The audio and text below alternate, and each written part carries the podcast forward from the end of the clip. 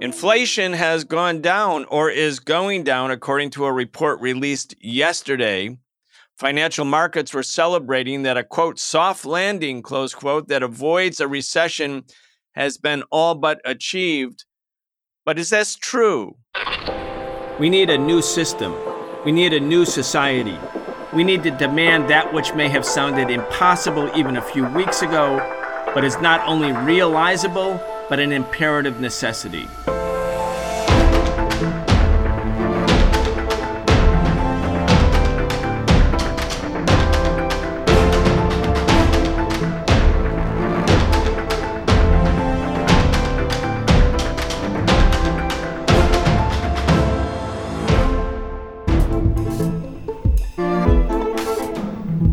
We are very excited to have Professor Richard Wolff join us again for our regular weekly segment where we talk about the biggest stories related to the economy, the state of the working class, and the crimes of big business. I'm your host, Brian Becker. The Socialist Program brings you content several days a week thanks to the support of our patrons at patreon.com forward slash the Socialist Program. We appreciate all of your support and encourage you to become a patron today if you're not yet. Please welcome Richard Wolff. Richard is the co founder of the organization Democracy at Work, the author of many books, the latest being The Sickness is the System When Capitalism Fails to Save Us from Pandemics or Itself. Be sure to check out all of his work at rdwolff.com. That's rdwolff.com. Professor Wolff, welcome back. Thank you very much, Brian. Glad to be here. We have contrasting assessments here Richard, and I'm going to ask you about them. One is from the Wall Street Journal, and the other is from USB Bank. Very, very different assessments of what's actually going on. Here's the headline from the Wall Street Journal. This is, of course, based on the inflation report yesterday that showed that inflation, while still rising, has is rising at a slower rate. The headline is Cooling Inflation Likely Ends Fed Rate Hikes Mild October prices report unleashes stock and bond rallies. A broad slowdown in inflation continued in October, likely ending the Federal Reserve's historic interest rate increases. And then, you know, Richard, it basically has a pretty rosy picture. We we made it. We went through inflation. The Fed intervened it brought down through these record number of interest rate hikes brought inflation down things are back on the mend and there was no big recession. There was in fact you know employment is still increasing. But here's from the USB bank. It's completely different 100% different from what the other assessments and analysts are projecting. UBS expects the US Federal Reserve to cut interest rates by as much as 2 0.75 basis points in 2024. In other words, not going up or slowing down the going up. They're talking about big rate decreases. In its 2024 2026 outlook for the U.S. economy published Monday, the Swiss bank said despite economic resilience through 2023, many of the same headwinds and risks remain. UBS expects disinflation, that means deflation, and rising unemployment to weaken economic output in 2024, leading the Federal Open Market Committee to cut rates, quote, first to prevent the national funds rate from becoming increasingly restrictive. Again, we'll ask you to interpret this as inflation falls, and later in the year to stem the economic weakening. Now, the language here goes on and on, Richard, and according to the our estimates, spending in the economy looks elevated relative to income, meaning people don't have enough money. Uh, and that was pushed by fiscal stimulus. And then they go and they have this dire warning that the US economy and perhaps the global economy is about to go, well, south is one way to put it, a major economic contraction. They are predicting a deflation and a recession in 2024 and in 2025. Again, nobody has a crystal ball, Richard, but this is a pretty dire forecast compared to some of the others. Anyway, I want to get your take. Okay. Let's begin by what the objectives of capitalist economies are And this one is not only that objective, but is written into the the rules of what the Federal Reserve in the United States is supposed to do. It is supposed to have two number one objectives. The first one is price stability. That is, neither an inflation nor a deflation. And the second, equally important goal is to achieve maximum employment. Okay, by that standard, the Federal Reserve is not only failing now, since we don't have stable prices and we don't have maximum employment, but it has continuously failed for most of its history, certainly for the last 25 years, when it has not been able to maintain price stability or maximum employment. So every time you hear a prediction of what the Federal Reserve is or isn't going to do, keep in mind that the decisions the Fed actually made and continues to make are not even a 50 50 shot at dealing with the problems. The uh, inflation rate announced for yesterday for all goods and services about 3.2% increase per year and if you take out the volatile food and energy, it's about 4% per year. Okay. The Federal Reserve has said for many years that its target, they gave up on stable prices long ago, its target is 2% inflation per year. So if it's 4% when you take out the volatile elements, that's 100% higher than what the Federal Reserve has been telling us is its target. Why am I telling you this? Because we still have an inflation. We still have an inflation, which, by the way, in a number of items is scary in terms of what it's pointing to. For example, the price of housing, rents, and owning your own home is going up much faster in the neighborhood of six, seven percent per year as I'm speaking. And that usually means more inflation coming down the road because if it costs people more and more to live, then that puts extra pressure on what these people demand in the way of income to pay for the higher price of something as basic as housing. So we don't know where prices are going to go the fact that they've been coming down, or as you correctly put it, have been rising more slowly over recent months, really tells you nothing about what's about to happen. And let me give you a few examples of how that could shake things up. In polite newspeak, what I'm about to describe are called geopolitical events. In simple English, wars. Wars are typically provocations for inflation because wars tend to be paid for by governments that are afraid to tax their people to fight a war. Because if we all have to pay higher taxes to fight wars in Ukraine and in the Middle East, we'd be a hot, lot less likely to support going to war in those places the United States government is borrowing the money to pay for those wars, and that increases the national debt, and that increases the amount of money in circulation, and that pushes inflation up. If the war widens in the Middle East, as half of the world at least believes it will, then the United States will be drawn in even more than the tens of billions the Biden administration is already committing to Middle Eastern warfare, either undertaken by Israel or undertaken by the United States directly. And that could worsen the inflation. And the Federal Reserve has to keep that in mind if the Federal Reserve lowered interest rates, that too is an inflationary provocation.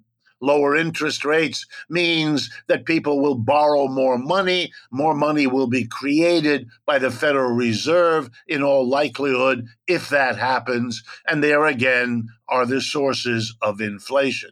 So we are not out of the woods. We haven't solved the problem. The rosy predictions for where all of this is going should not be taken seriously at all.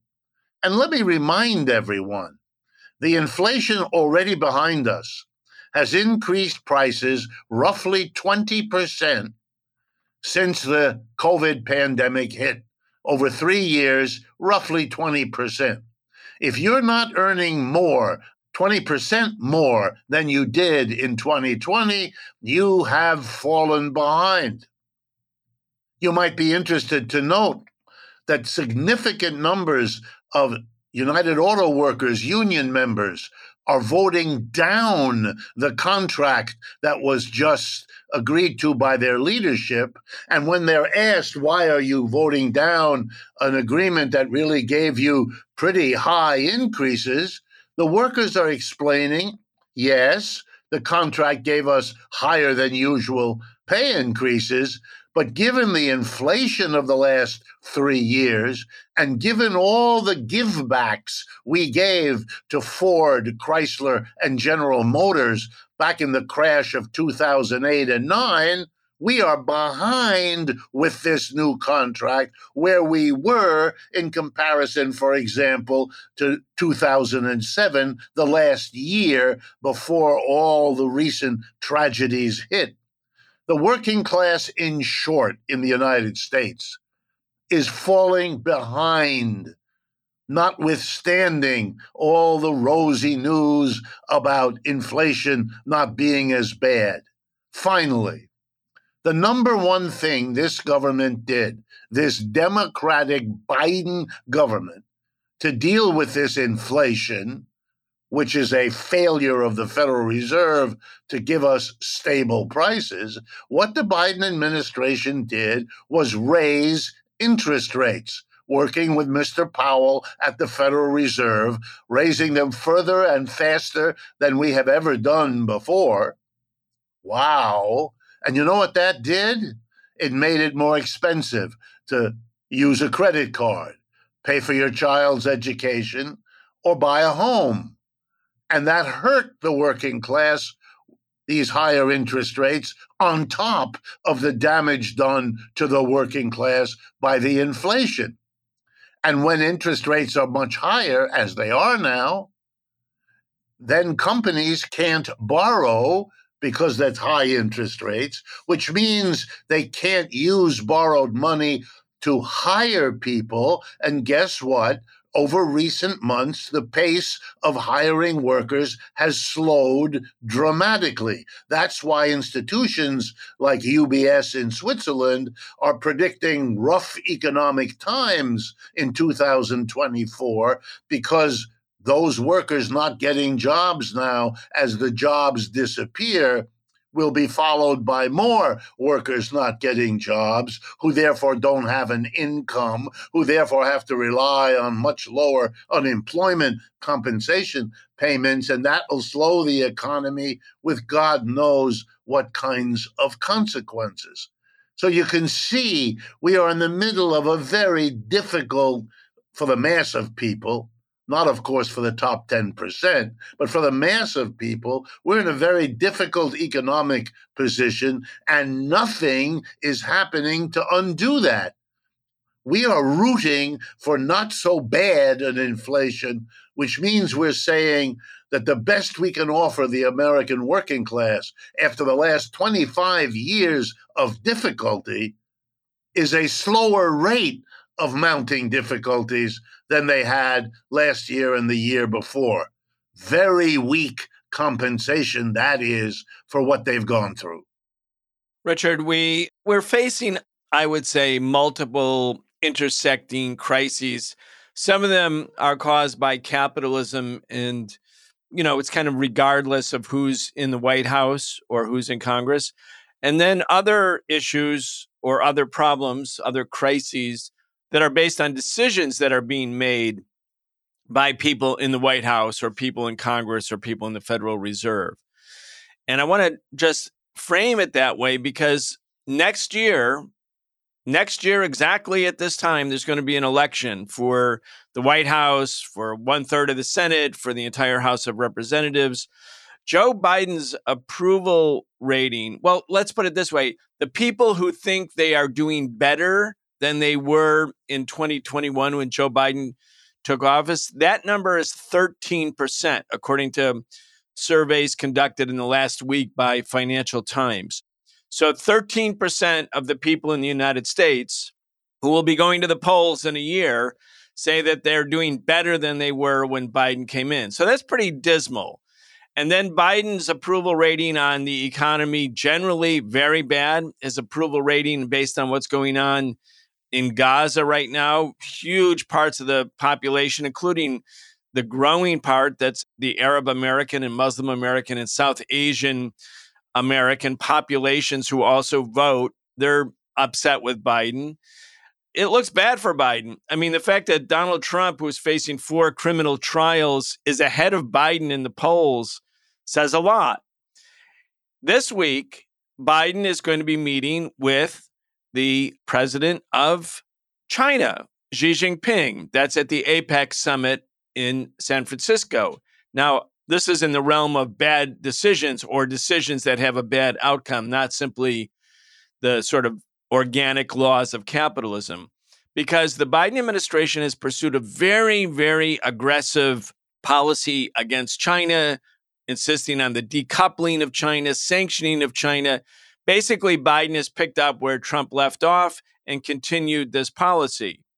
Now, here's the New York Times, Richard, for today about the anticipated meeting between Biden and Xi Jinping that's supposed to happen later today, Wednesday. The rise and fall of the world's most successful joint venture. China and the US both gain from their economic integration as they pull apart. Each is finding it will be hard to fully replace the other. For more than a quarter century, the fortunes of the United States and China were fused in a uniquely monumental joint venture.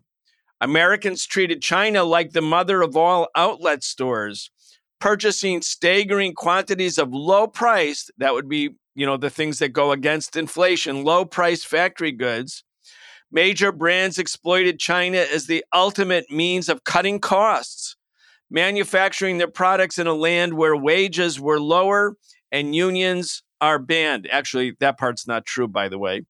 As Chinese industry filled American homes with electronics and furniture, factory jobs lifted hundreds of millions of Chinese from poverty. China's leaders used the proceeds of the of the export juggernaut to buy trillions of dollars of US government bonds keeping America's borrowing costs low and allowing its spending bonanza to continue. And then the article goes on, Richard, to talk about now the countries are coming apart. But why are they coming apart? Why is the US engaged in this very aggressive policy towards China? Why is it decoupling if it's been so great, including giving millions or tens of millions, hundreds of millions of Americans low price goods, et cetera, et cetera? Why is it coming apart? It's not because the Chinese Communist Party is promoting world revolution. They're definitely not doing that. They're not even trying to really replace the United States. And yet, their growth, which of course, you know, by the end of the 18th century, China produced 30% of the world's products. In other words, China was a big economy a couple hundred years ago. Well, it's back. China is back. Again, the US takes that as this existential threat but why should it? Well, that's probably the single most important question of our time and is likely to remain so for the foreseeable future. Every empire in the history of the world has been born, evolved over time, and then passed away. The ancient Greeks, the Romans, the Ottomans, the Persians, I could go on the British Empire, which is in its final gasps of dying away as we speak. And the most recent one, the American Empire, which basically over the last century has been the dominant economic powerhouse in the world, as the British Empire was before that, and so on. Well, we know the American Empire was born in the late 19th, early 20th century, and we know it has evolved over the last hundred years. So that means we have a pretty good idea of what the next step is passing away, dying. I believe from the evidence I see that we are already well underway in that process. And it looks at this point as though the next one will be the Chinese empire. That has to be faced, even though Americans have a very hard time facing it.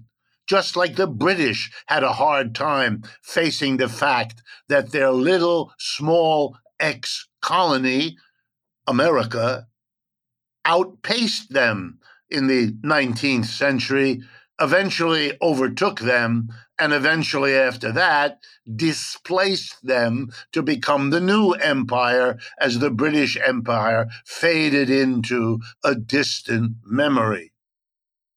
It is difficult, and I understand that, for the American people to accept it. Like the British before them, they need to pretend more and more each day that they are what they were when they aren't anymore. And that means the leaders will take risks, big ones, imagining that they are as powerful as they once were. But the reality is, we're not. The United States lost the war in Vietnam. It lost the war in Afghanistan. It lost the war in Iraq, and it is in the process of losing the war in Ukraine. This is very troubling. So troubling for Americans that an enormous number of them, right up to the top, pretend it isn't happening, which unfortunately does not make it go away. That's the anxiety about China.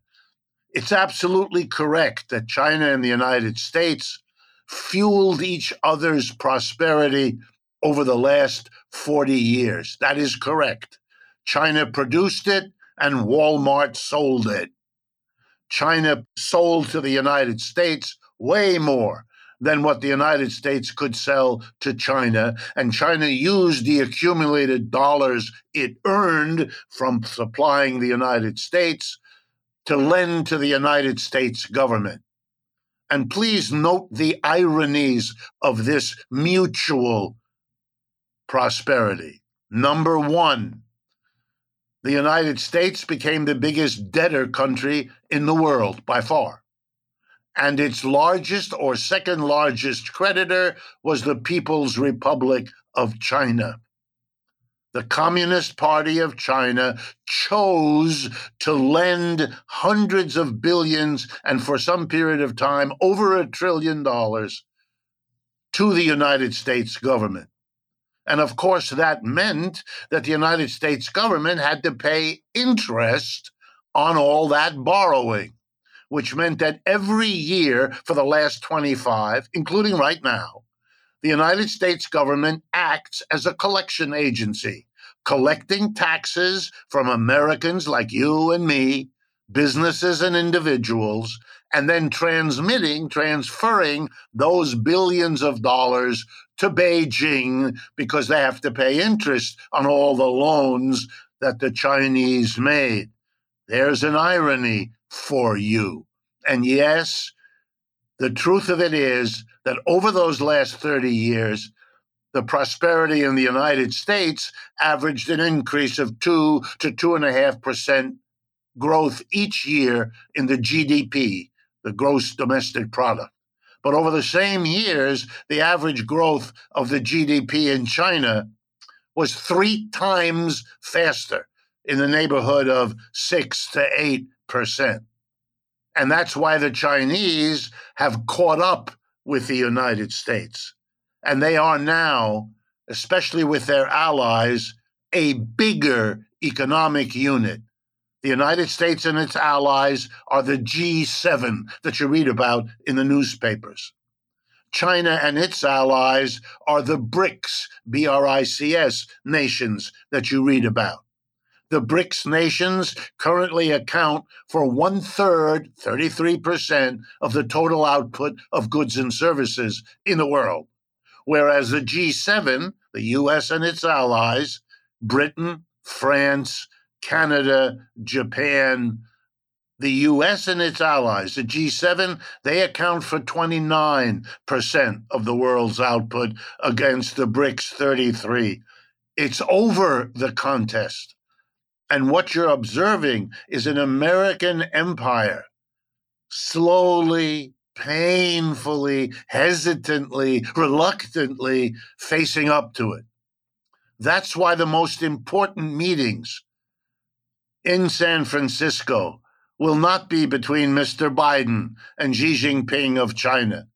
It will be between Elon Musk and the head of the Citibank and other leading American capitalists begging and pleading to expand their economic activities in China.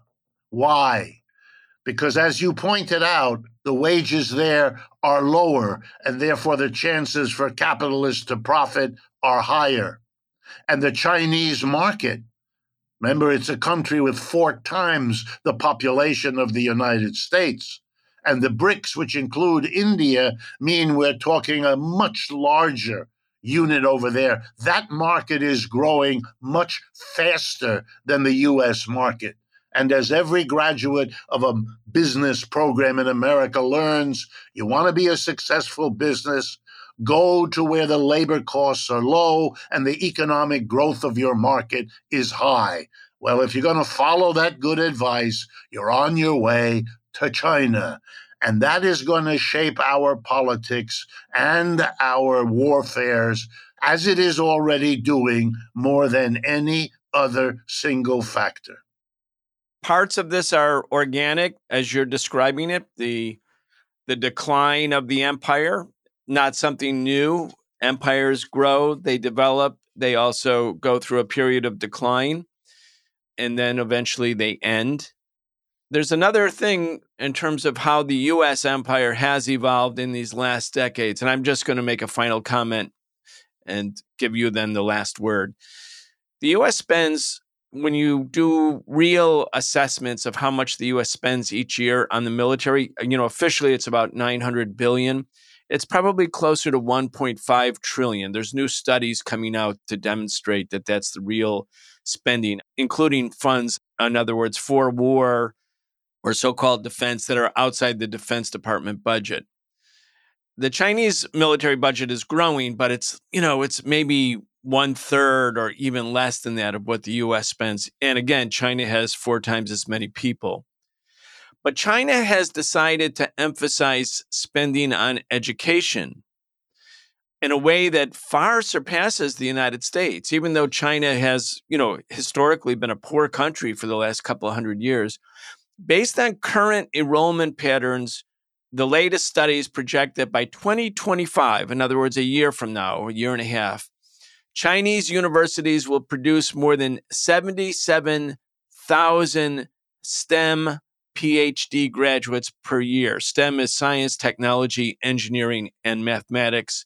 PhD graduates per year. So 77,000 compared to 40,000 in the United States. But a good number of the STEM graduates, PhD students in the United States, are also international students, many of them coming from China. So if international students are excluded from the US count of 40,000, the number goes way, way down. And actually, the number of STEM graduates in China in 2025, if you exclude the international students, are three times greater than what is the number graduating from the United States. I mean, when you think about the production of human beings with these kind of skills and knowledge, and you prioritize that, the impact on society is very great. And frankly, it's just not a priority for the United States. Education is not a priority because, you know, when you think about education, basically the government is thinking, well, what does corporate America need to maximize profits? Not what does society need? Anyway, these are some really important statistics. We only have about a minute and a half left, but I'll give you the last word. Yeah, let me just introduce a couple more economic realities to help folks understand this. For most of the last three years, when the United States suffered an inflation adding up to about 20%, there was no inflation in China. I mean that literally. Prices stayed roughly the same, going up by less than 1% a year. So, an intelligent, open minded society like the United States, confronted with an inflation, might have learned by dealing openly with China what did you do to stop the inflation? And remember how important that is. Chinese goods didn't go up in price whereas American goods went up in price, as I said, 20%. So the whole world, Americans included, bought fewer American goods and shifted to Chinese goods because one went up in price and the other one didn't. This kind of an reality has to be thought about. Otherwise, you miss opportunities and the reality of what is unfolding in front of you. It's so astonishing to me that we continue to live in this make believe world which doesn't look at the economic realities as we face them now. You cannot keep fighting wars around the world. You cannot keep underfunding your education the way you just described without understanding what the consequences are. China produces these engineers, and guess what? They can match the highest technology the United States has. They have the equivalent of Google, of Alphabet, of Apple, of Intel. No other country can do that. No other country is doing what the Chinese are doing. We could learn from that, or we could play games about who's got the biggest empire. A very strange choice of games to play if the empire you're coming from is the one declining in the face of the rise of the other. We live in a very strange time. I agree, Richard. In that same article that I quoted from the New York Times, the Times reporters and editors, here's how they describe the two countries. Here were two countries separated by the Pacific Ocean, one shaped by freewheeling capitalism and the other ruled by an authoritarian communist party. So here we have the freewheeling capitalists, Richard, who just can't compete with authoritarian China's educational system. I love the language. Anyway, we'll leave it there. Richard Wolff is the co founder of the organization Democracy at Work. He's the author of many books, the latest being The Sickness is the System When Capitalism Fails to Save Us from Pandemics or Itself. Be sure to check out all of his work at rdwolff.com. That's R D W O L F F.com. You're listening to the Socialist Program. We'll be back tomorrow.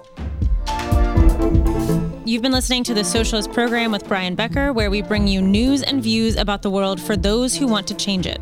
If you enjoyed the show, subscribe on your favorite podcast app and follow us on Facebook, Twitter, and Instagram, and watch video episodes of our in depth show, The Real Story, every Wednesday at 7 p.m. Eastern on YouTube with our partner Breakthrough News. We can only continue our work bringing you high quality news, analysis, and history with the support of our listeners. Connect with us and become a patron at patreon.com slash the socialist program and receive an invitation to participate in an exclusive monthly seminar with Brian Becker.